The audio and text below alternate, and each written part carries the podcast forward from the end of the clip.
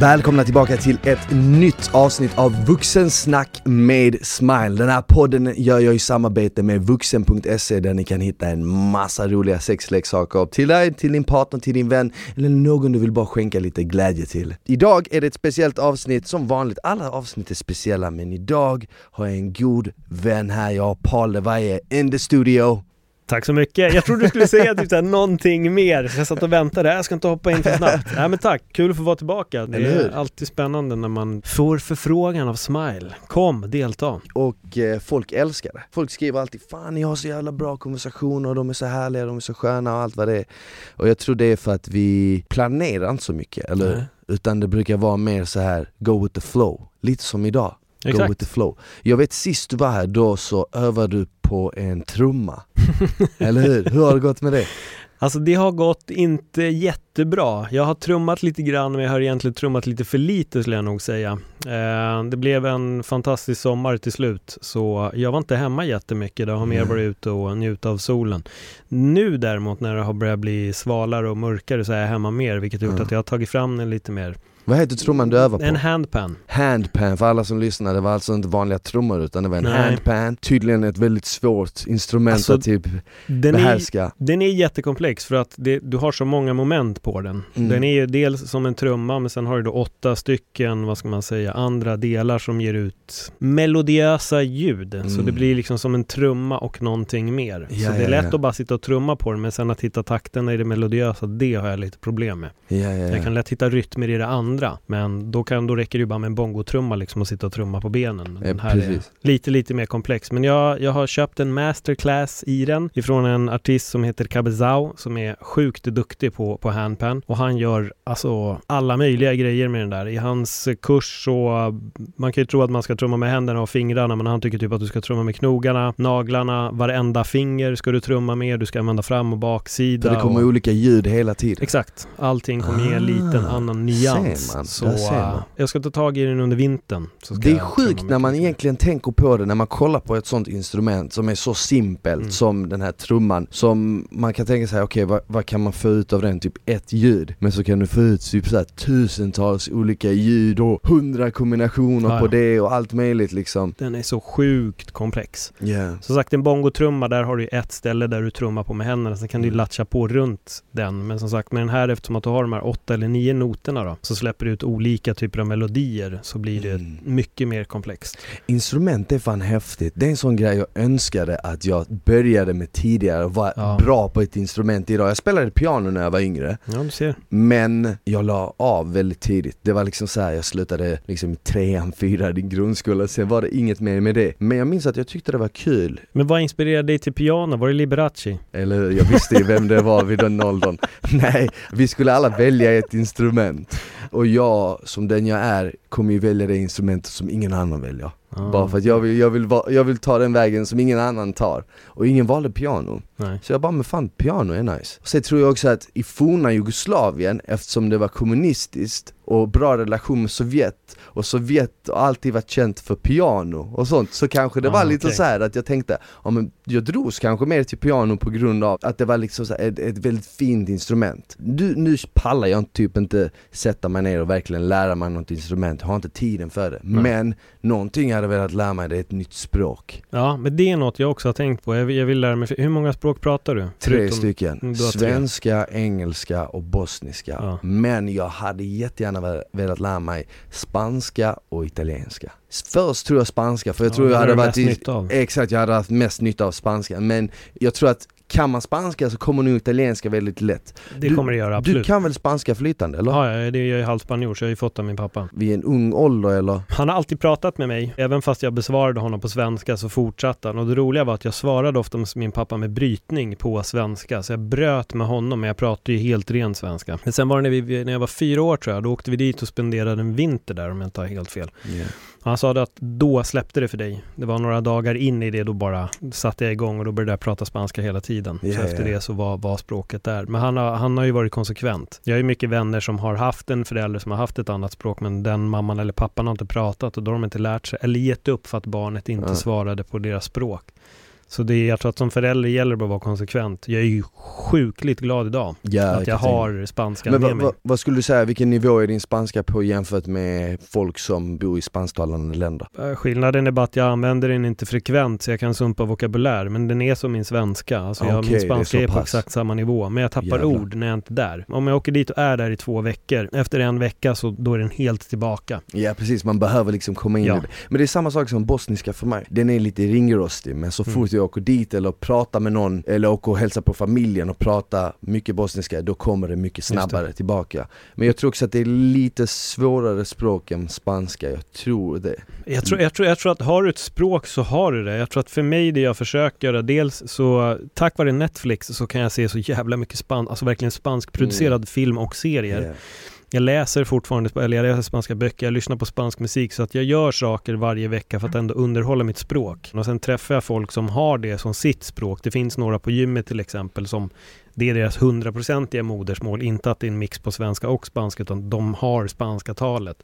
Då pratar jag alltid med dem och det har jag gjort på alla arbetsplatser jag hamnar med. Jag har hört att det finns spansktalande människor där, då ser jag till att prata Ja, ja. för att underhålla. För att det, det, det, jag tror att det är väldigt vanligt för en del som är såhär, nej men nu är jag här och då, då vill jag prata svenska eller Mm. jag får känslan att vissa skäms ibland för att prata sitt modersmål men jag har alltid varit tvärtom. Ja, Jag har fått möjligheten så här direkt börjat prata. Ja men samma här, samma Mm. här. Ja men det, ah, fan det är svårt. Jag har nästan varit inne på så här, jag bara ska man börja ta spansklektioner, det är det jag måste göra liksom. Mm. En gång i veckan för att verkligen komma in i det och sen utöver den, det tillfället där man pluggade så måste man ju också läsa på lite själv. För jag Just gjorde det. det. ett tag. Jag tog spansklektioner hos en polare. Han är egentligen inte spanjor, han är palestinier. Men han kan spanska för att han har bott i Costa Rica och, och Mm. rest runt i hela Latinamerika.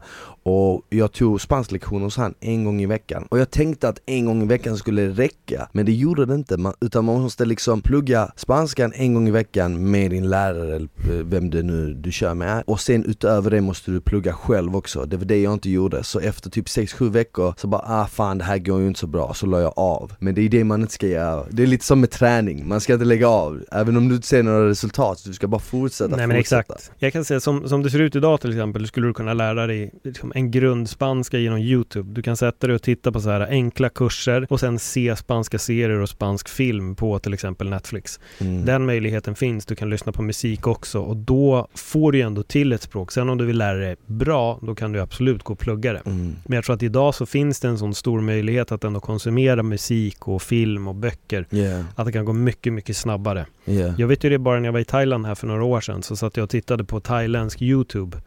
eh, så här, hur, man, hur man skulle prata språket och jag började ju förstå mer och mer bara för att jag snappar upp. Och Ja. du och jag som redan är trespråkiga, där vet man forsknings, alltså enligt vetenskapen, vi har lättare att fånga upp ett språk till. Ja det är så? Ja, för att vi har redan fler, vi bollar redan fler språk och då har du mycket lättare att lära dig. Det är Mm. lättare för oss att förstå. Mm. Sen kommer vi ju såklart kunna schabbla på grammatik och hit och dit, men att ändå kunna prata ett språk, det, det blir lättare och lättare. Det är Ja. samma som med träning. Har du väl tränat och din, din kropp så blir det lätt för dig att lära dig en ny, En ny instans sport. i den här träningen. Ja men det kan, det kan stämma, det kan, det kan stämma. På tal om träning, det känns som att du har biffat upp dig sen sist, har du det? Ja, det har jag faktiskt gjort. Ja. Det har jag. Fast en dag svart skjorta så Ja. syns det ändå liksom, den håller på att spricka runt armarna.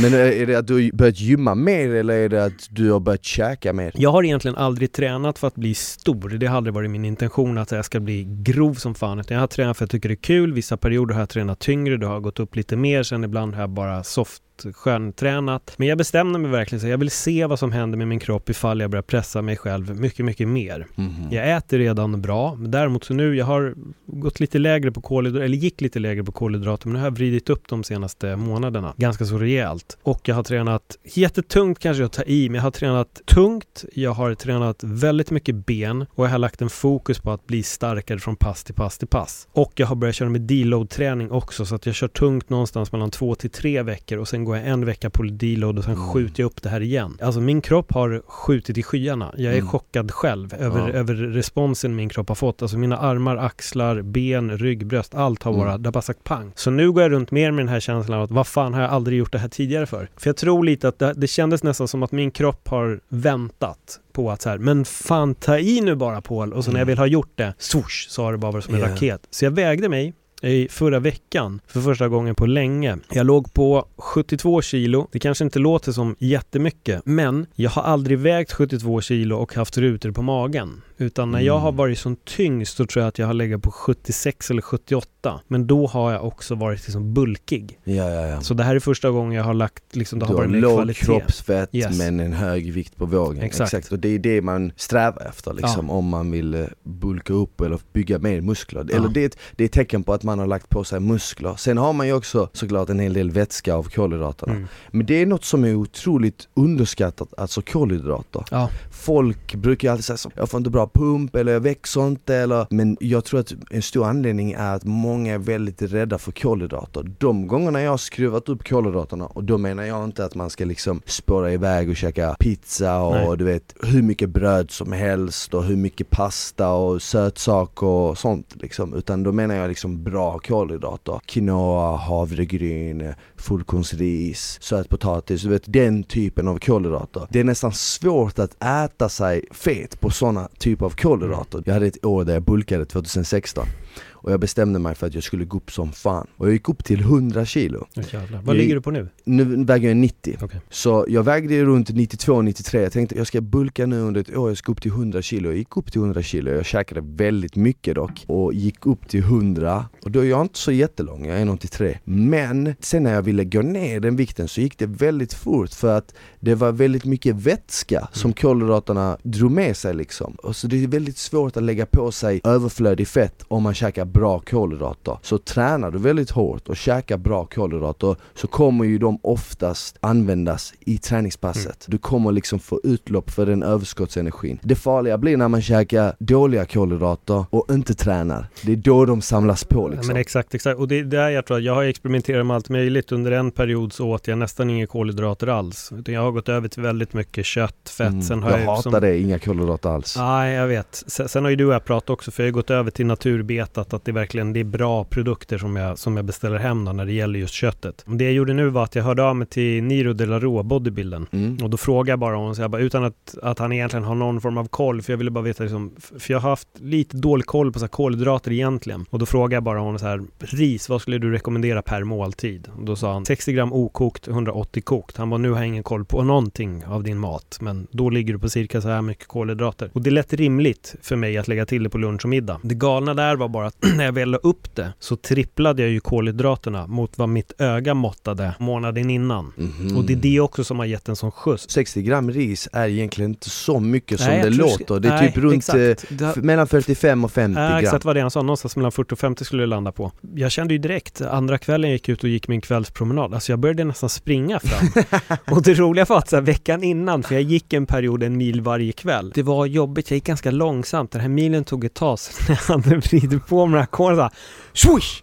Det var liksom pinna på som fan. Men sen är jag jättekonsekvent med allt annat, lite som du säger också. Att jag käkar inte godis, bullar och glass och allt sånt där. Jag har en dag, då äter jag exakt allting jag vill. Men som här ute, vill du ha en kaka? Nej, alltså Ja. jag är jättekonsekvent på vardagarna. För mig är det ofta antingen fredagen eller lördagen. Det Okej. händer att det blir kanske söndagen, allt beror på så här, kommentering. För att när jag har jobbat natt så vet jag att jag kommer vara så Mm. jävla sötsugen Mm. på söndagen. Så Ja. ibland kan jag spara mig också, att jag säger jag kommer vara trött på söndag. Jag Jag hade söndag som en sån dag för innan sommaren, när jag Mm. ville komma i grym form, då visste jag okej, måndag till lördag ska jag käka rätt strikt, och Mm. med strikt menar jag liksom Rätt. rätt, inte ta emot en kaka om någon erbjuder den, inte du vet käka glass bara för att min polare gör det, du vet inte ta en öl bara för att någon säger hej följ med ta en öl, utan det är strikt. Men sen på söndag, då käkar jag liksom vad jag vill. Det sjuka är med tiden så blev den söndagen inte så dålig i sig, för att med tiden tappar man också det här, de här cravingsen. Det finns ju alltid två läger, det finns många som säger såhär, ah, jag tycker inte att man ska ha en cheat day, för Nej. vad innebär en cheat day? Det innebär att du typ belönar dig själv, betyder det att alla andra dagar suger liksom och du går runt i en jävla smärta och mår dåligt över din kost och därför förtjänar du en cheat day medan andra är så här. jag tycker absolut man ska ha en cheat day för att det hjälper en att hålla fokus de här andra dagarna och, och då kan du hålla den här livsstilen lite längre. Allting handlar väl om balans. Jag går ju inte runt och lider på vardagen av att jag inte sitter och äter godis hela tiden. Jag tycker nog istället att när dagen väl kommer då jag får äta eller då jag bestämt att jag kan äta, då är det godare. Ja, Det smakar bättre.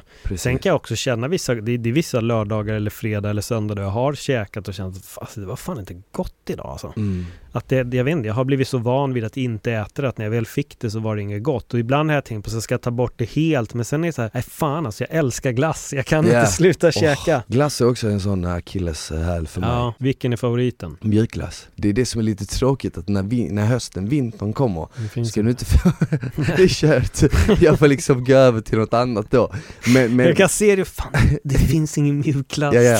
och, jag, och jag, precis där jag bor, jag bor på Söder, precis under mig finns en av Stockholms absolut godaste glassbarer. Och jag tänkte så här, okej men den kommer väl att ligga kvar här till oktober, november. Första september så bara boomar de igen allting, vi ses nästa år. Jag bara vad fan, det var lite för tidigt. Men det funkade definitivt för mig att köra eh, söndag, cheat day om man ska kalla det så. Och de andra dagarna var jag strikt och jag fick fantastiska resultat och mitt psyke var mätt och belåtet och min kropp mådde sjukt bra. Körde fortfarande dina långa promenader för att jag vet att du gjorde det förr Igår kom jag upp till en och en halv mil totalt, över dagen liksom. Men jag tog sista promenaden när jag gick ut så hade jag nått 4,7 och när jag kom hem låg jag uppe på 1,5 så det blev en mil. Jag har börjat köra en hel del på crosstrainen på gymmet också. Kom jag upp till milen på crosstrainen, vilket är inget svårt att få upp den, då känner jag inte att jag måste gå ut och gå. Men allt handlar om vilken tid på dygnet jag har varit tränat, hur mycket jag har hunnit gå på dagen, Mm. vad, vad jag gör över dagen. Jag menar, Ja. Det finns dagar då jag har kört både två mil på crosstrain och sen ändå bara känt att fan jag vill gå ut och gå nu på kvällen också. Men jag har gått jätte- jättemycket senaste tiden och det är det som gör att jag ändå bibehåller den här rutan att jag är mer slim. Precis, För jag tror att hade jag skitit i det, då hade jag nog lagt på mig av att börja vrida upp kolhydrater och sånt. För jag är, för mig kolhydrater, det är en hårfin linje alltså. Jag kan lätt sticka iväg i vikt om jag, om jag börjar äta för mycket kolisar. du är stor aptiten eller? Ja, det är. Men Ja. nu har det blivit bättre. Jag tycker ändå, sorry till alla er veganer där ute, men jag äter väldigt mycket kött. Mm. Och det mättar för att det är mer näring i det. Det är mer energirikt. Jag har ju börjat käka, men det vill jag prata om, att jag äter rålever och sånt där också. Du gör det? Ja, Varför då? Det är näringsrikt. Why? But why? R- rålever och eh, ostron, det är bland det näringsrikaste Men käkar du ostron ofta då? Min polare gav mig ostron för första gången och han är den som introducerade Ja. mig till rålever. Jag har ju alltid hört att det ska vara äckligt så jag var så jag måste prova. Det var Mm. inte så farligt men jag kanske Nej. inte njöt så mycket av att stå och tugga på det. Men den är ju absurt vad det innehåller näring, Ja. eh, ostron. Så. Men det är ju en sån grej som man typ, man äter väldigt sällan. Mm. Jag brukar ta det på restauranger eller något sånt här. Men eh, jag har aldrig gått och köpt eller fått ostron på något annat håll Mm. än när jag varit på en restaurang och beställt in det liksom. Vilket är synd för det, jag tycker det är gott men jag älskar allting från havet. Men jag köper det du säger, mitt problem har alltid varit att jag kan äta så jävla Ja. mycket och jag, jag har många klienter som har motsatt problem, att de Mm. vill äta mer för de vill gå upp i vikt men de har inte aptiten. Och för mig har det varit tvärtom, jag kan äta väldigt mycket så jag får ofta du vet, typ säga nej till en extra portion. Jag vill lägga på en extra portion Mm. men jag vet att okej om jag gör det här så kommer jag liksom lägga på mig mer än vad jag behöver lägga på mig. Just nu under hösten och vinter så går jag inte så mycket, jag kör inte så mycket cardio utan det är mest styrka bara. Och då blir det ju att man inte kan äta hur mycket kolhydrater som helst för Nej. annars spårar det iväg. Och för mig är det så lätt liksom att käka mycket ris eller mycket pasta, bröd och så vidare. Så jag har alltid varit den som måste liksom, ja men du vet, säga nej. Och jag tror att det är rätt vanligt när man har idrottat mycket. När jag, jag, när jag var yngre och spelade fotboll i typ 10 års tid, då sprang man ju nästan till minst en mil om dagen. Eh, Och när jag inte hade fotbollsträning, då var jag ute och sprang en mil själv. Och då var man ju liksom så här 15, 16, 17 du vet Men sen när man slutade med fotbollen så var aptiten kvar Mm. Men förbränningen hade sjunkit du vet Så du vet, det är ju det som är grejen liksom Man har aptiten kvar från de dagarna Men förbränningen har sjunkit vet Man har inte lika aktiv livsstil som man hade förr Ehm, Och det har ju du inte heller liksom Du sitter ju också mycket på kontor och Ja. det, det är inte så mycket rörelse, det är inte som att man är ute i skogen och hugger ved liksom. Nej, så är det. Det är därför det var bra en app som jag plockade ner här i början på, på året, för då har jag verkligen fått koll på stegen. Och det, jag tror att jag har överskattat vad, hur mycket jag har gått innan, men nu har jag ändå koll på det. Jag tycker det är skönt att komma ut och det har också varit en så extra motivation att bara kliva ut och röra på sig. Lite inne på det här med, med mat också som du, som du pratade om, det här med att alltså, kunna säga nej till en portion. Det är också en så jävla hårfin linje på att säga nej när det är rätt och säga nej när det är fel. Men jag tror att äter man näringsrik mat och blir mätt på det och inte sitter och trycker godis eller bullar sen. Jag tror att om man får Ja. det här sötsuget hela, varje dag, då äter man fel. Precis. Och det är, där tycker jag den största varningssignalen är att om du känner att du alltid är sugen på sött och socker, dels bör du då kolla upp vad det beror på, men om du äter en måltid och blir mätt, då kommer du inte känna dig sugen på Nej. sött. Och äter du råvaror som har ett lågt GI och du får i dig tillräckligt med kolhydrater, då får du inte heller de här cravingsen efter snabba. När jag har käkat på bra med ris, bra med havregryn och sånt, då ligger liksom mitt energiintag på en jämn nivå. Jag får inte de här spikarna där jag bara känner oh jag vill bara ha något so- socker, socker, socker. Mm. Det kommer däremot när jag skär bort kolhydraterna och tar bort kolhydraterna helt, det är då kroppen suktar liksom efter det. Många tänker inte på att hjärnan kräver otroligt mycket energi. Och hjärnan funkar ju som så, när den känner att den vill ha något snabbt, kommer inte den gå efter rucola och spenat. Utan den kommer gå efter det som har mest energi i minst area, om man Mm. kallar det så liksom. Så den kommer gå efter det som är flottigast. Fett har mest kalorier, så den kommer gå efter någonting som innehåller mycket fett och snabba kolhydrater. För den vet att okej, om jag tar en tugga av det här kommer jag få lika mycket energi som jag får om jag tar en skål med bara sallad. Så funkar kroppen, man måste lura den liksom. Men hur många gånger har du fallit i fällan att du har lyssnat på det där och sen när du har ätit så har du känt så här, "Åh, vad fan åt jag det här för? Jag är inte Du- nöjd med min mätthet utan Jag lärde mig den hårda vägen för när jag var yngre och började gymma där runt 18 Till en början fick jag inte så bra resultat Men jag krigade på och krigade på Efter två år så kände jag bara fan nu är jag, jag börjar komma in i det här du vet Jag får bra resultat, jag får mycket komplimanger Det har hänt något liksom Jag ville ta det till nästa nivå och då tänkte jag så här, hur fan tar jag det till nästa nivå? Men jag kan ju skära bort alla kolhydraterna och fett och bara köra protein och bara äta liksom tonfisk ur burk och bara äta kvarg för då hade Lidl precis köpt in kvargen, det här var liksom 2010 Det hade precis Lidl köpt in de här kvargen som alla går och äter nu. Så kvarg var inte som vanligt på den tiden. Så jag gjorde kyckling, tonfisk och kvarg och proteinpulver, that's it. Du vet, Det var det min diet bestod av. Och det funkade i en, två, tre månader och jag blev helt rippad, jag hade inte ett gram fett på kroppen men inombords mådde jag skräp mm. och jag bara kände så här, jag suktade efter kolhydrater och en dag vällde det över Jag gick liksom, jag åkte liksom till Statoil, köpte typ tre korvar, köpte en massa sötsaker, godis och bara vräkte i mig så här 5-10 tusen kalorier vid en sittning Mm. Och sen ville jag liksom spy ut det. Och det gjorde jag, det gjorde jag kanske tre gånger. Så tänkte jag bara så här, det här är inte bra, du vet, det här är varningsklockor liksom. Du lider i två månader för att sen välla i dig en massa skit och spy ut det, det kan ju inte vara bra liksom. Nej.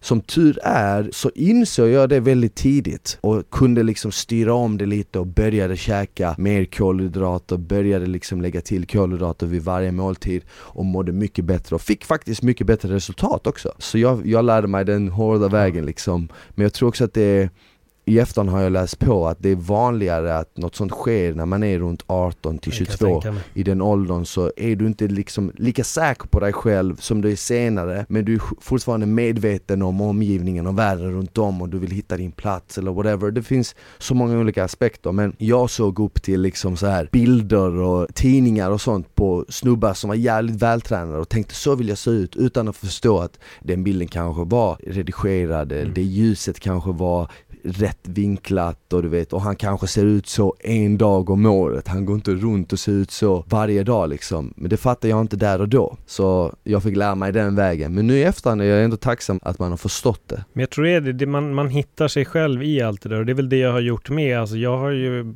ätit på alla möjliga olika sätt under många år. Under vissa perioder så vet jag att jag åt istället på tok för mycket kolhydrater. Fan, jag började gymma när jag var 20 någonting. Alltså min måltid bestod av snabb, snabbmakaroner och 10 stycken Scans köttbullar som Mm. jag mikrade i mikron. Jag menar, det, det är katastrof. Idag är det så här, ja men naturbetat, jag käkar flankstek, skär upp det, jag har ris till. Alltså det är på en annan nivå och, och, och får inte glömma heller, alla är vi olika individer och, och det gäller att testa sig fram och det är där Exakt. jag tror också att man måste vara redo att experimentera. För mig har det tagit nästan 40 år att så här, fatta hur jag ska äta, Yeah. vilken kost som funkar för mig, hur mycket kolhydrater som funkar för mig, hur mycket godis jag ska äta. För jag vet att börjar jag käka godis två, tre dagar i veckan, jag går upp och det går ganska snabbt. Mm. Mm. Jag vill inte vara där, jag trivs inte i det. Eh, Utan jag, jag har en kropp som jag föredrar att gå runt i precis som det finns vissa kläder som jag föredrar att gå runt i. Men, men jag tror att det gäller verkligen att så här, man måste prova sig fram, man måste våga experimentera med maten. Mycket kolhydrater, lite kolhydrater, mer protein, mer, alltså man måste testa sig fram där tror jag och, och känna själv. För sen vet vi också att så fort du går på någonting, men när jag klev av kolhydrater första tre månader, bara oh nice, jag har värsta energin, känner mig skitstark. Men sen till slut började jag känna att det, saknas någonting här nu. Mm. Och då var det till slut ändå kolhydraterna som jag var tvungen att trycka in igen. Ja, Men då kan man ju välja som du har sagt. Är det pizza eller bröd eller är det ris och havregryn? Och Exakt. hitta de kvalitativa och bra näringskällorna. Mediterar du fortfarande utöver styrketräningen? Alltså jag har varit så dålig på att få det där till en rutin så jag blir verkligen förbannad Ingen är på mig bra själv. på att meditera. Jag var jättebra under en period och var otroligt duktig. Men jag har kört nu, jag har varit lite konsekvent under de senaste två veckorna att när jag väl sätter mig så sätter jag mig i en halvtimme. Och då sätter jag mobilen på stör ej men jag sätter också klockan på en halvtimme fram. Att ska ringa om en halvtimme och så brukar jag lyssna på musik bara. Du lyssnar på musik? Jag gillar musik, ja. Vad för typ av musik? Oj, alltså det är egentligen musik som typ inte riktigt låter som musik. Nej, det är lite säga. mer ljud. Ja, det, det är ungefär ljud som att gå in på ett spa. Det är typ Ja, exakt, sån, exakt, sån typ exakt. av musik som bara, den finns egentligen bara där och skapar någon form av känsla. Hur länge har du kört det? Jag började nu igen för typ två veckor sedan. Och du kört Började. varje dag? Nej, det är några dagar jag inte har kört. Mm. jag körde igår faktiskt, fick jag in en halvtimme efter att jag hade varit ute och gått. De Mm. senaste tre, fyra dagarna tror jag att jag har fått in varje kväll. Det är otroligt skönt. Alltså det är väldigt skönt när man väl gör det. Ja. Men jag märker att jag har snöat in i telefonen. Jag märker att jag börjar bli mer och mer mobilberoende senaste tiden. Men jag är där och håller på och scrollar och kollar och Det är helt sjukt. Ah, jag tror också min, eh, min, mitt beroende av mobilen har ökat på sistone. det Och det det. känns också som att det kommer bara bli mer nu under vintern Mm. och liksom sånt. Det är, det är det som är lite läskigt.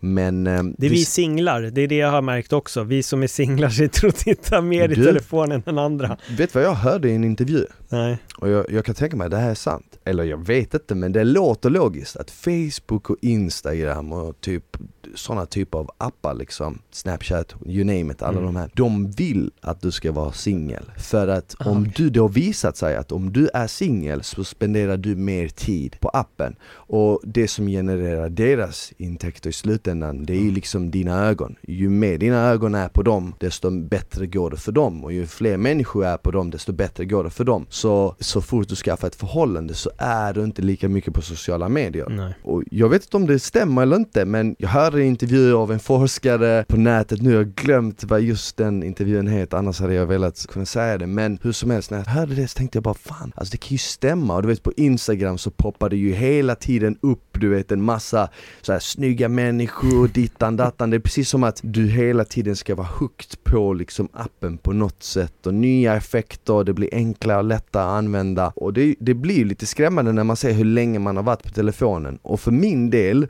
som jobbar mycket via sociala medier, eh, väldigt mycket så blir det också så här lätt hänt att okej jag ska göra en grej på mobilen, jag ska lägga ut det här och så ska jag göra något annat. Och just det, vad var det andra jag skulle göra? Och så spånar man iväg liksom och så har man varit på den i en halvtimme och bara Just det, jag tog upp telefonen för att jag skulle posta en grej, jag skulle lägga ut någonting på min story som har med jobbet att göra eller någonting du vet Istället fastnar jag liksom Ja. i de här och så hamnat på någon profil, jag inte ens har någon aning om vad och kollar på kommentarerna och det är så, det är så hemskt du vet Men, men det är skitläskigt för jag, jag har råkat ut för samma sak. Typ jag ska gå ut och gå och så tänker jag så jag ska bara kolla hur varmt det är ute. Jag tar upp telefonen och hamnar direkt på Instagram och sen är jag inne på Facebook och sen och, och, och till slut så är jag så här, men vänta vad fan var det egentligen jag skulle kolla? Jag bara, ja, jag skulle kolla vädret, varför hamnar jag här? Men det är rutinen av att gå in Ja. på de här apparna först gör att man börjar kolla upp en jävla massa skit. Och det låter rimligt det där med att vara singel för jag vet att om jag är med någon, umgås med någon, då lägger jag bort telefonen. Mm. Då sitter jag inte där och scrollar. Men när jag är själv, då kan jag lika gärna titta på en film och sen bara Fuck, jag måste bara pausa och kolla vad fan har hänt egentligen på, Ja. på Instagram.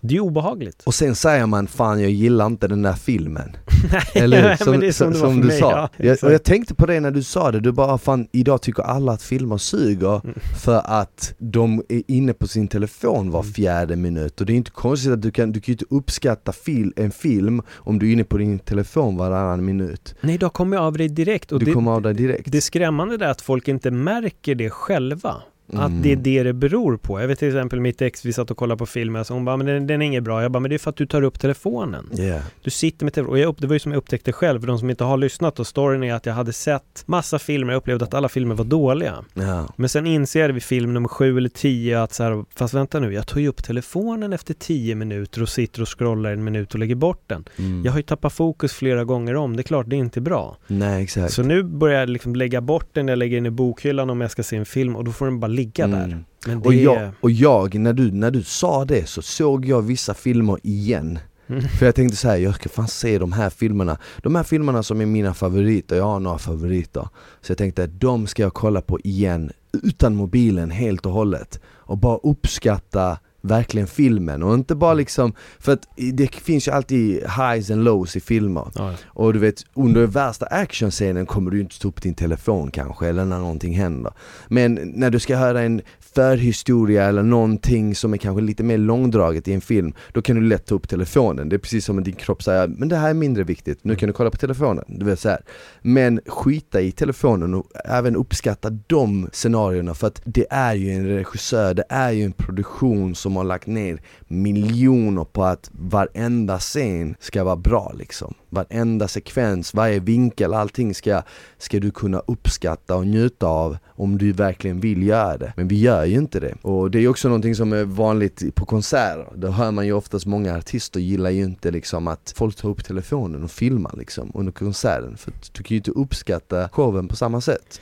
Det jag inte förstår, det är när någon känd artist kommer till Sverige och så sitter jag och tittar på Instagram stories och alla filmar från den här konserten. Och det är så här, ingen av era filmer förmedlar någon form av känsla av vad som händer där. Det är bara ett jävla oljud och man fattar att ni är där. Och det är så här, okej, lägg upp en story. Jag, jag, jag har fattat nu, du är där. Men när alla börjar lägga upp tio stories så är det så här, det här är så jävla ointressant.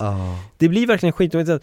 Hellre att folk lägger upp någon story med någon helt menlös text än att de håller på och lägger upp som hela konsertvideos. För det är så här, jag har redan fattat från den första, du är där, men tio videos till så är det så här, okej, hoppa förbi nu, hoppa förbi, hoppa förbi. Jag tror inte att det är någon som stannar vid just konsertvideos och bara, oh, wow, Lisa är på den här konserten och jag måste se om hennes stories, de här 20 stories igen. Jag hör inte ens vilken låt det är, men jag måste bara titta på det här. Ja. Man ser bara, och det som är läskigast det är ju att man ser typ hundra andra ljus framför den mobilen. mobilen, ett hav av händer i vädret Ja. som alla filmar den här stackars artisten som försöker få deras uppmärksamhet. Ja. Men ibland så kan jag bara gå runt och, du vet när man blickar tillbaka här och nu idag Mm. på hur det var typ under 90-talet och man bara ah, kommer ni ihåg när man gick med Buffalo-skor? Ah, kommer ni ihåg när man eh, hade de här träningsbyxorna med knappar på sidan?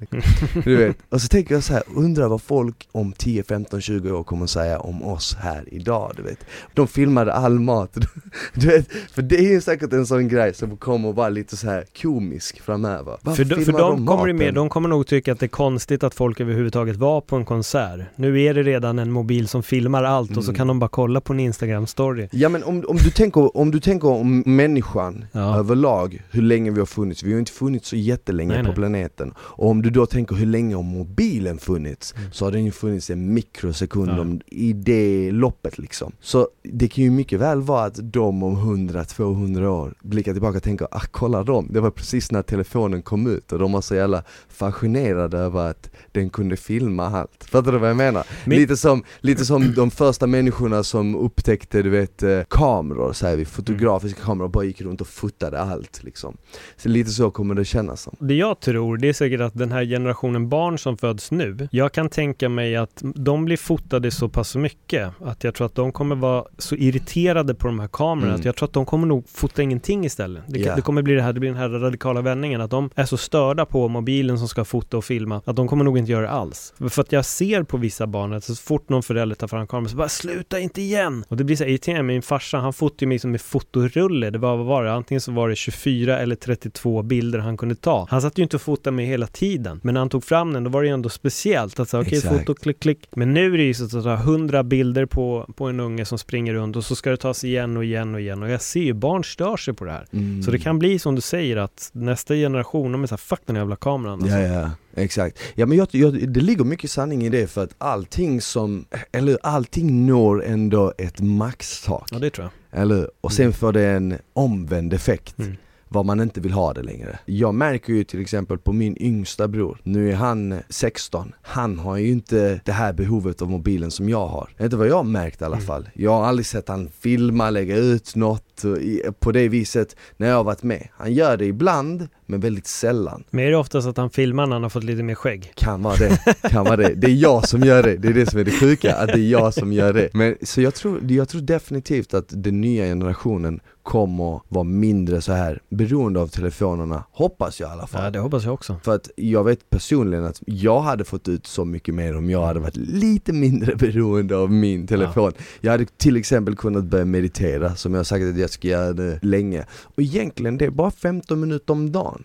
Det är bara ja, en kvart inget, om dagen. Det är inget problem, det är en sån där scrollning bort bara. Ja, bara ta bort en sån här ingång på de här sociala medierna och så Exakt. Bort. Och dessutom när jag mediterade förr, då mediterade jag 15 minuter bara utan musik. Mm. Så jag kan ju i princip, jag hade ju i princip kunnat göra det var som helst. Mm. Jag kunde göra det här efter liksom den här inspelningen. Mm.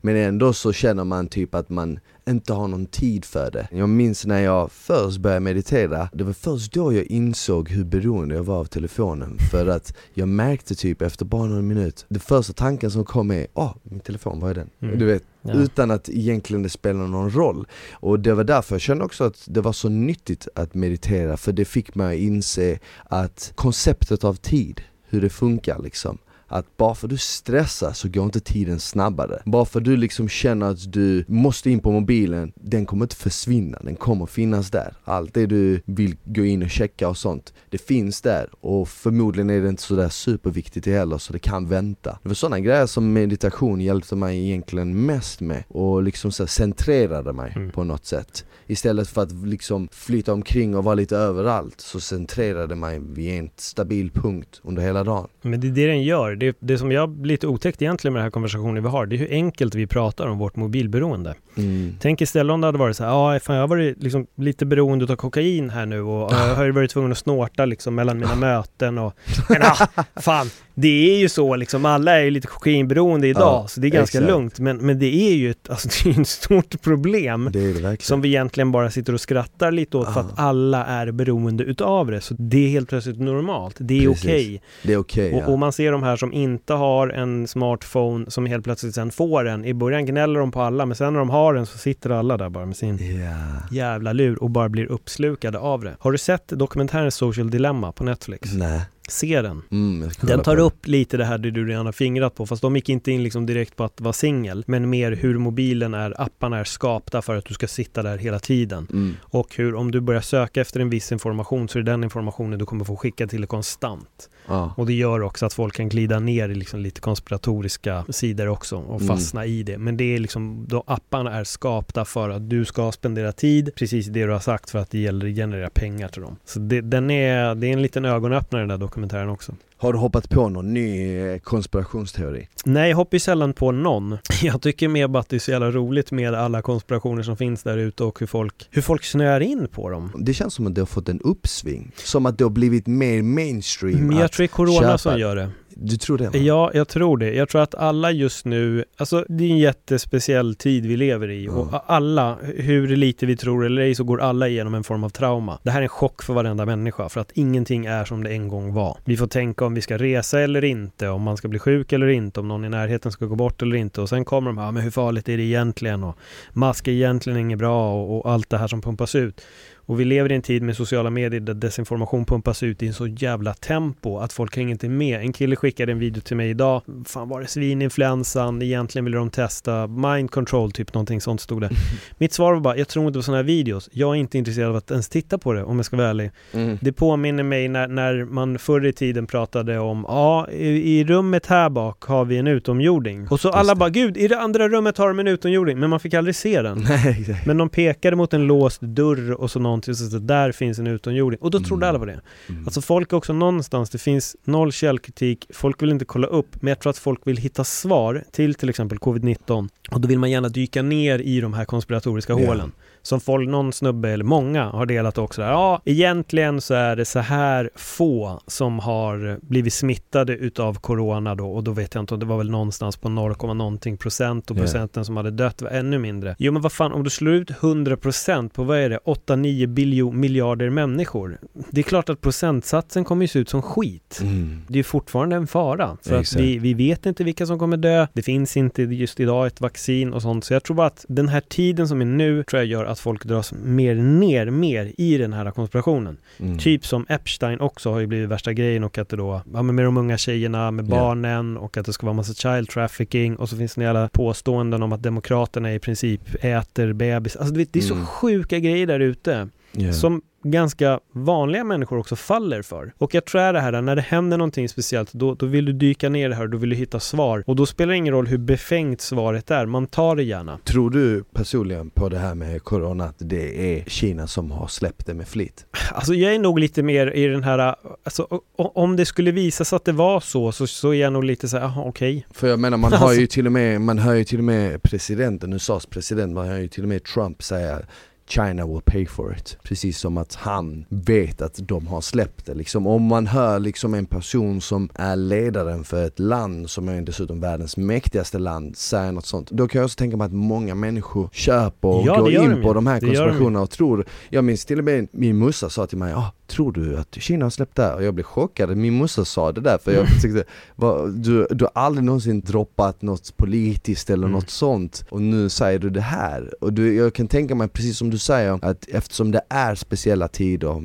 och eh, det var länge sedan vi var i en sån här situation så kan jag tänka mig att man köper det som slängs på en. Om man hör samma sak gång på gång på gång i nyheterna, i arbetsrummet, du vet hemma så tror man till slut på det. Det, blir, det kallas en faktoid. Jag var med i Davas podd Något Kaiko, där tog mm. han upp just det, en faktoid och det är när någon säger någonting och du hör det tillräckligt många gånger så blir det en faktoid. Det är fortfarande inte sant. Mm. Det är inte fakta, det är en faktoid. Det är ett påstående som du har hört tillräckligt mycket. Det är en mix av fakta och idé eller? Nej, det egentligen bara ett, ett påstående som har slängts ut där. Mm. Typ, ja men Smile är egentligen 1,93. Mm. Ja, är han? Och så har man hört det från 20 pers, så säger fan Smile är 1,93. Så yeah. de träffar det, aha fan du är bara 180, oj jag har hört av så många. Mm. Och så har det blivit en, en sorts sanning. Många gånger tror jag det handlar om att folk vill inte kolla upp, de är för källkritiska och de här påståendena får eget liv. Det blir bara som en, en snöboll som till slut blir yeah. en stor jävla boll som rullar ner för det här berget och bara växer och växer och växer. Sen tror jag också att många människor vill tillhöra något lag. Så så känns det, det som. Absolut. Jag, jag får den feelingen att många vill tillhöra ett lag och många, precis som jag sa tidigare, ja men jag valde att spela piano för att mm. ingen annan valde det instrumentet. Jag tror också att många är så här, ja men alla tror på att det bara har hänt av en slump, då ska jag tro att det är planerat. Mm. Hänger du med? Bara för att man vill tillhöra något lag liksom och, och man vill vara den som går ut för strömmen. Ja, men alla ni är blinda och ni blir lurade av systemet, men inte jag. Jag, jag vet exakt vad som händer. För jag har en vän som absolut inte var så här innan. Och nu droppar alltså konspirationsteorier och inlägg konstant på Instagram, alltså konstant.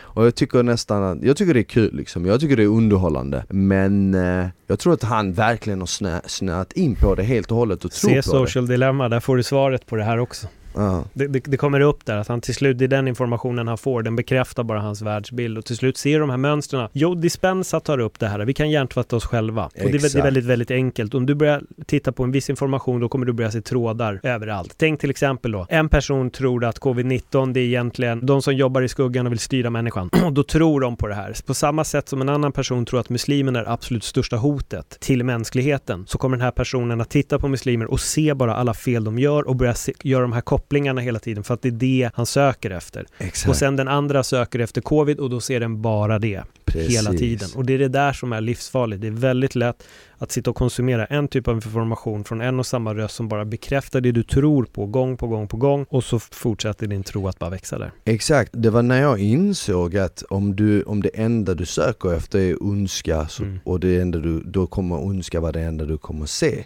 Ja, ja, det var därför visst, jag, det var då, ur det jag insåg, okej okay, men shit, om jag bara försöker vara positiv och se det goda i allt. Det finns ingen liksom stat som försöker styra genomsyrar i människor. Vare sig det är sant eller inte, jag kanske är naiv och dum, men jag tror det bästa. Så känns det som att jag kommer se mer positiva saker. Och du vet, min, min livsfilosofi har alltid varit att det kommer alltid bli bättre. Det är Mm. bra nu, men det kommer bara bli bättre och bättre för varje år. Och när jag har levt liksom med den filosofin och den tanken så har varje år på ett annat sätt alltid blivit bättre för min del. Och jag tror att det har hänt för att jag verkligen tror på att det ska bli så. Mm. Många är tvärtom, många är så här. Åh, jag håller på att bli gammal. Nu går det bara utför. För det är en sån typisk grej, många säger Åh, du fyllde 40, ja nu går det bara utför. Åh, du fyllde 30, ja det går bara utför nu. Men då tänker jag så här, varför säger du något sånt ens? För mig är det tvärtom, det blir ju bara bättre, det är ju bara, Ja. det är bara börjat och jag tror att en stor anledning till varför jag alltid hittar lycka eller hittar liksom människor som är trevliga att umgås med eller hittar möjligheter och nya sätt att tjäna pengar på Det är för att jag har det här öppna och positiva mindsetet, jag stänger inte det för någonting Det finns ju folk som är liksom otrevliga, det finns folk som vill lura en, det finns folk som vill ljuga för en och allt vad det är Men eh, så länge man ändå är positiv så känns det som att man vinner så mycket mer på det Så är det absolut. Jag, jag håller med dig. Jag ville bara backa lite här Ja. till det vi pratade om innan. För, för det är en grej som jag satt och tittade upp igår faktiskt. Vet du hur det såg ut med den kvinnliga och mänskliga, kvinnliga och manliga röst, eh, rösträtten i Sverige? Nej, förutom att män fick rösta, vad, eh, kvinnor fick inte rösta fram till 1920 eller nej, vad var det? Mm, ja, det är där, eller om det var 1918. Jag kommer inte ihåg åren exakt i huvudet. Men vet du, när, vet du vilka män som fick rösta i valen innan var? Nej. Det var de rika. Och det tog faktiskt 25 år efter att kvinnorna fick sin rösträtt som alla fick rösta. Jaha, så det var först de rika kvinnorna som fick rösta? Ja, det var de rika männen mest tror jag. Det var några var att du var tvungen att vara man för att få rösta. Det var Ja. sådana. Sen kom den kvinnliga rösträtten in, men sen var det fortfarande en massa regler. Alltså hade du skulder fick du inte rösta. Var du straffad fick du inte rösta. Och det här är ju oftast män som var. Så det där är också en sån här äh, sak som vi gärna vet och säger, men vi vet inte egentligen hur det såg Mm. ut. Och det var för att jag hade en gäst i podden och vi började prata om det här efter och till slut så kom den här storyn upp och då säger han det, han bara, folk kan inte sin historia Ja. att det tog faktiskt 25 år mer för egentligen alla män att få rösta. Ja. Så att alla män har aldrig haft rösträtt i Sverige utan Mm. det tog till 1940 någonting tror jag innan varenda faktiskt person i det här landet fick rösta. Men ändå säger vi gärna att de här har kämpat för sin rösträtt, vilket de gjorde. Jag säger inte att de inte gjorde det, men man har inte heller koll på hela sanningen. För att fortfarande, om vi nu ska gå in på socioekonomiska grupper, var du fattig fick du inte rösta, var du, hade du blivit straffad fick du inte rösta, hade du skulder fick du inte rösta. Men det skrämmande till exempel är att i USA är det så. De som har varit straffade, suttit i fängelse i vissa delstater får inte rösta. Ja. Så det betyder att alla har inte rösträtt i Nej. till exempel USA. Så det, det, det där är också någonting som ofta så slänger man med en kommentar utan att egentligen veta hela sanningen. Precis, och det är exakt, precis det är lite som jag, nu när du berättar det här kommer jag tänka på den här dokumentären Game Changers. Mm. Som fick jättemånga av mina vänner att gå och bli veganer och vegetarianer. Och jag tycker det är fine, alltså jag har inget emot det. Jag lagar hur många recept som helst som Mm. är vegetariska. Jag har massor med vegetariska recept i min kokbok. Men någonting som störde mig var att många sa så här Ja men vadå, varför ska man äta kött? Gladiatorer var veganer eller vegetarianer Men när man gjorde lite mer research så insåg man att gladiatorer, de åt inget kött för att kött var dyrt Det var De fint. fick, det var fint Mm. det var bara de rika som hade råd med det. Det var därför de åt vegetariskt, för att det var det absolut billigaste och de fick det de blev serverade. De fick skitmaten. De fick De skitmaten, fick helt skitmaten och det, det är helt fascinerande över att man bygger en dokumentär för Uff, gladiatorer, de var de här. Men vänta nu, lugn.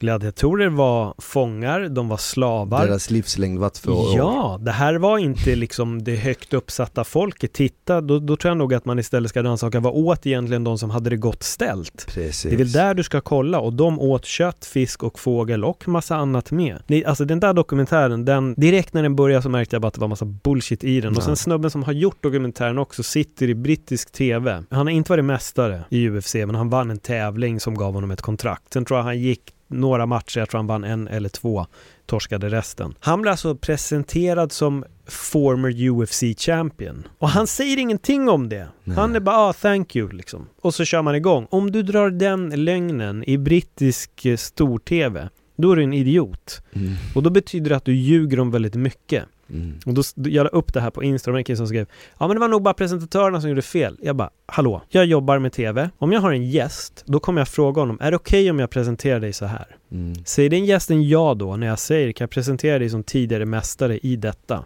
Då är han en lögnare. Mm, mm. Och den här filmen är baserad på jättemycket konstiga påståenden.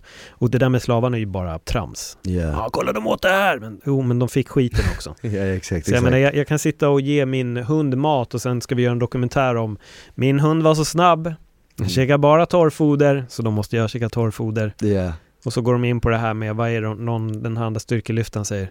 Ja, men har du någon som sett en oxe äta kött? Nej, men jag har inte sett en oxe med en mage heller, utan de har fler magar och de äter den här äh, för att deras ja, matsmältning det är det jag tror att, Jag tror att det är det man måste vara väldigt försiktig med, speciellt ja, idag 2020, man måste tänka liksom så här. den här informationen jag får, mm. inte bara kolla var jag får informationen, utan vem jag får den och vem den är riktad mot och hur ser andra sidan av myntet ut mm. liksom? För det finns ju alltid så många olika vinklar på en story. Och det är nästan så här beroende på vem som säger den här informationen, det är där du måste också kunna döma liksom. Som ja, i den här Game Changers, ja, de som släppte den här dokumentären om att eh, till exempel kött då var hemskt.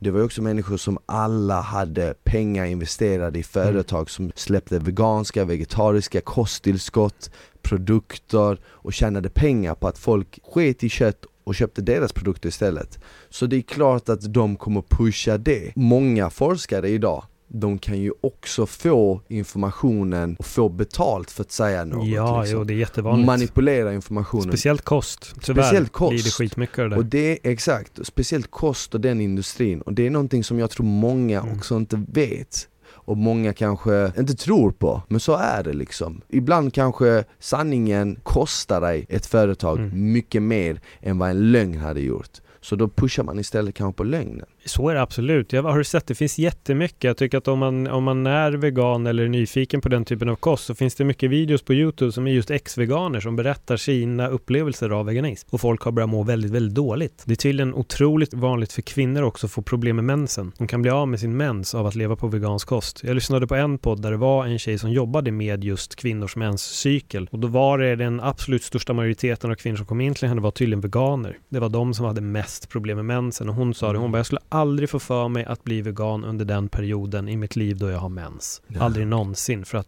de får otroliga problem. Eh, och då får man tycka att det är hur vegankritiskt som helst, men hon bara, det, så är det. De som kommer in till mig i majoriteten är veganer och de har alla samma typ av problem. En väninna till mig också berättade det nyligen, hon bara, nej jag har slutat för att jag fick typ ingen mens, den bara försvann. Men många hyllar det som att det är jättebra för kroppen och så är du också då en mer moralisk och etisk människa för att du inte äter djur och hit och dit. Och djurindustrin är skit på många håll, men därför så gör väl då som jag gör, att jag söker mig till det som är ändå naturbetat, de får leva bra och det kommer en vegan inte hålla med om, men det, det, är ändå, så funkar det för, för min del och jag tycker att allting måste man granska lite mer istället bara för att gå på bro science och bro science är verkligen game changers, det är bro science 100% mm. för att det lustiga också ibland med när folk gör till exempel, tänkt på folk som gör vegan, eh, alltså bakelser? Nej. Och promotar det som att det bara, oh, jag kan inte förstå att it's vegan. Ja men socker är veganskt. Yeah. alltså, det är så här, Problemet är inte att en sockerkaka innehåller två ägg. Problemet är allt annat skit den innehåller. Yeah. Det gör det inte nyttigt. För det är några som jag vet som sitter och gör de här vegangrejerna varenda dag och käkar varje dag och de blir bara tjockare och tjockarare. Men så sitter de med, ah, my god it's vegan. Jo men den ekvationen betyder inte att det är nyttigt. Nej. Det får man inte heller glömma att allt veganskt är nödvändigtvis inte nyttigt. Det är inte köttet som vi redan har pratat om, det är inte där du går upp i vikt. Nej. Det är egentligen det som inte är det animaliska som kommer få dig att svälla. Ja, ja. Alltså när jag bara låg och käkade kött och bara fokuserade protein, då gick jag ju ner. Mm. För att eh, dels så mättar kött och du, ja, du äter ju inte lika mycket, exakt det är näringsrikt. Du kan inte få i dig lika mycket kött som du kan liksom eh, kolhydrater. Och sen innehåller det sällan fett. Mm. Du måste äta liksom typ ja, men lamm eller bacon eller typ någon form av fläskkött och det var saker som jag sällan åt. Så när man bara låg och käkade kyckling eller fisk eller liksom um, biff så är det bara protein. Mm. Det är inga kolhydrater, det är inga fett så man gick ju ner liksom. Jag har själv testat köra vegan en vecka. Det var god mat, det var nice på det viset men jag gick ner och det gillade jag inte. För min del, jag som vill liksom ändå, jag vill ligga på 90, 90 plus och jag vill gärna bygga och sånt Det tyckte jag var en utmaning liksom Mm. och då kände jag bara såhär ja, jag kör vidare på köttet för jag, jag gillar det så pass mycket Det var en tjej som la upp, någon fitness-tjej, jag vet inte vem det var som skickade det här till mig. Hon hade blivit inspirerad av filmen Game Changers, eh, en tjej i USA då. En gång i månaden så gjorde hon så här bodpod. mm. Gick in i en sån bodpod för att få veta hur mycket muskler hon hade på Okej, kroppen, ja. hur mycket skelett, hur mycket fett och så vidare. Eh, och då sa hon, hon bara, okej jag är i chock. Tar hon upp, hon börjar videon bara, jag i chock, hon börjar bli inspirerad av Game Changers, jag ville prova vegankosten och då sa hon, hon hade, jag tror det hon hade gjort var att hon hade ätit ägg vid något tillfälle och någon gång ätit protein som inte var veganskt. Frågan är inte om du har skickat den här Det till mig, jag tror ha jag har gjort. sett det, jag känner Ja. igen det ja Men det obehagliga var att hon bara, jag har alltid hållit allting lika strikt, jag jobbar på att få in protein och kolhydrater och så vidare då. då. Men hon hade droppat muskler och det var Mm. ganska mycket. Ja. Jag ska inte säga ett kilo, men det var, det var mycket vikt för att det skulle ha gått bara Mm. 30 det var, dagar. exakt, det var exakt det som hände min polare som Ja. kollade på Game Changers Han hoppade på vegansk kost och han körde i nio månader Och nio månader senare sa han till mig Nej alltså jag, jag kommer gå tillbaka till kött Jag bara för då? Nej men alltså Jag har ju typ gått ner 7-8 kilo bara Oh shit. Och då var det liksom muskelmassa För Ja. han hade, han hade inte lagt, alltså han hade samma mängd fett på Mm. sig men det var bara i muskelmassa han hade tappat Och nu låter det som att vi sitter här och bashar Vilket liksom vi gör! Yes! Men vilket, vil- vilket, vilket jag inte Vi gör, gör! vilket jag inte gör Men, Paul, Paul, Nej, jag det är det men, Nej men å- återigen, li- lite det vi har varit inne på. Alltså man måste testa sig fram. Alltså Ja, det, det gäller allt. verkligen. Man måste prova, man måste utvärdera från sitt eget. Det går att basha på alla former av Mm. egentligen, jag ska inte säga dieter men sätt att äta mat och vilka ingredienser man vill ha. verkligen. För att uppnå en viss kropp eller en fysik så kan du gå tillväga på många olika sätt Mm. Du kan köra veganskt, du kan köra bara, har du hört talas om carnivore diet? Ja, men jag har typ provat det. En, det? en variant har jag Ja. testat. Ja. Ja, hur funkar det? Alltså det galna där måste jag säga att nu när jag har vridit upp kolhydrater så måste jag säga att jag är mycket klarare i huvudet när jag inte har den här mängden kolhydrater i kroppen. Mm. Det var något jag upplevde. Jag var kristallklar i skallen Yeah. när jag höll mig till i princip bara kött och eh, fett, eller protein och fett ska vi säga. Yeah. då. Eh, Men nu när jag har vridit upp med kolis så kan jag uppleva att jag är lite trög, jag är lite dimmig i huvudet. Mm. Och det är något de säger också, du blir av med hjärndimman. Eh, Men jag vet ju folk som inte kan äta den mängden kött som jag gör. Att det, det funkar inte alls. Problemet för mig med vegankost, jag blir jättedålig i magen. ja okej Men, Någonting som gjorde mig kristallklar huvudet, det var periodiskt fasta Mm. Jag slutade med det för att jag eh, kände, även där gick jag ner Mm. Jag gick ner. Så om man vill gå ner tror jag det är jävligt bra. Eller om man har ett arbete som inte är så fysiskt. Liksom ska du Nej. ut på en arbetsplats och lyfta från 7 till 17 så kommer periodiskt fasta Mm. vara skit för dig. För då kommer du behöva energi liksom.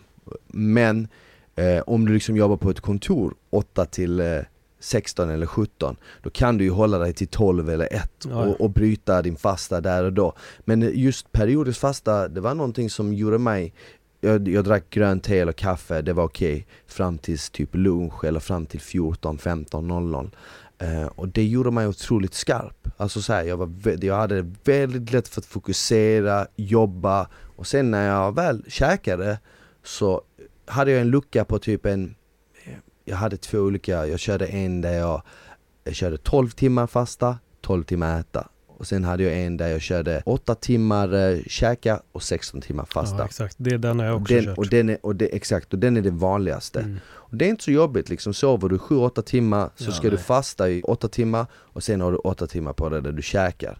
Eh, och oftast blev det mellan 12 och 8 på kvällen som jag åt. Mm.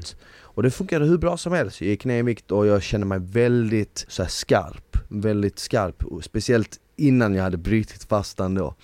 Eh, och sen när man väl äter så smakar maten så jävla bra ja, du vet. jättebra. Andra effekter var, min, min hy blev också mycket klarare Mm. Och jag har hört av många att av fasta så är det precis som att du detoxar Så Man din gör det, hy det blir lite klarare kroppen går in i något som heter autofagi. Jag, jag är- kan inte det där så jävla bra, men jag läste, eh, så här, jag det till dig, sök på autofagi, läs om det, för att det är det som händer när man fastar.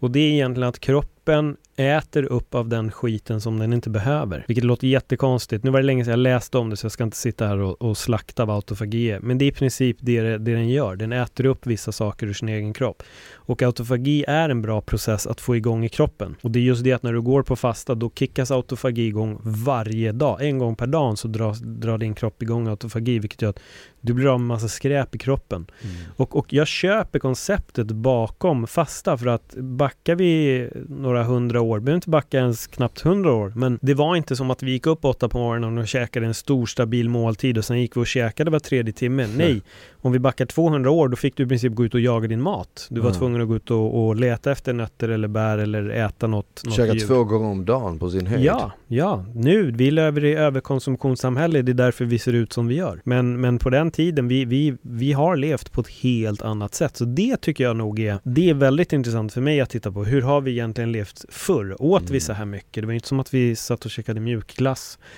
varje Nej. dag heller.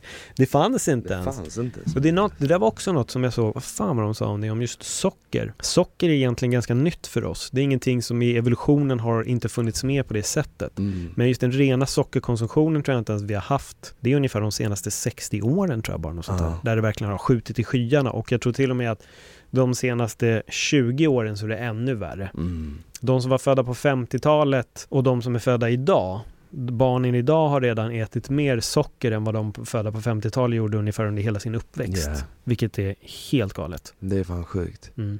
Det är jävligt sjukt. Ja Paul, det, det, känns som det är tid att runda av här. Vi har snackat i hur länge som helst. Ja, det blir alltid så. Det, det blir alltid så, men det, känns som att vi har haft ett grymt avsnitt som jag tror att många kommer att bli inspirerade av. Främst när det kommer till kost och när det kommer till träning. Och Eh, och veganism. Och veganism. nu sitter det någon som det är, är vegetarian och det, lyssnar det, på det här. Det märktes att poletten föll ner för det där. Oh shit, nej vänta jag får inte basha. nej nej nej, nej. Jag, men jag, jag bashar ju inte det, nej, jag, jag, gillar fattar. ju det men eh, jag förstår ju samtidigt att ur ditt perspektiv och många andras perspektiv som kanske har provat på det att mm. man måste hitta någonting som passar ja. en själv liksom i slutet på dagen. Ja, grymt. Hoppas att jag får komma och gästa din podd Ja, jag hade faktiskt tänkt på det i ja. dagarna. Så jag hade grymt. tänkt att jag skulle höra av mig till dig. Så det var lite roligt. Det är synkronicitet. Där hörde du av dig istället och Perfekt. jag skulle komma till din. Då får vi ta det här snacket och fortsätta med Exakt. det i din podd. Det gör vi. Exakt. och den podden heter Öppet sinne och du har ju varit med där tidigare. Mm. Så om ni gillar diskussionerna som jag och Smile har får ni gärna hoppa in på Öppet sinne och söka upp mina, jag tror tre gånger du har varit med. Mm. Ja men det är alltid lika kul att snacka med dig. Hoppas Detsamma. vi får göra det snart igen. Tack till alla er som lyssnade. Vi hörs snart igen. Ta hand om varandra. Ciao!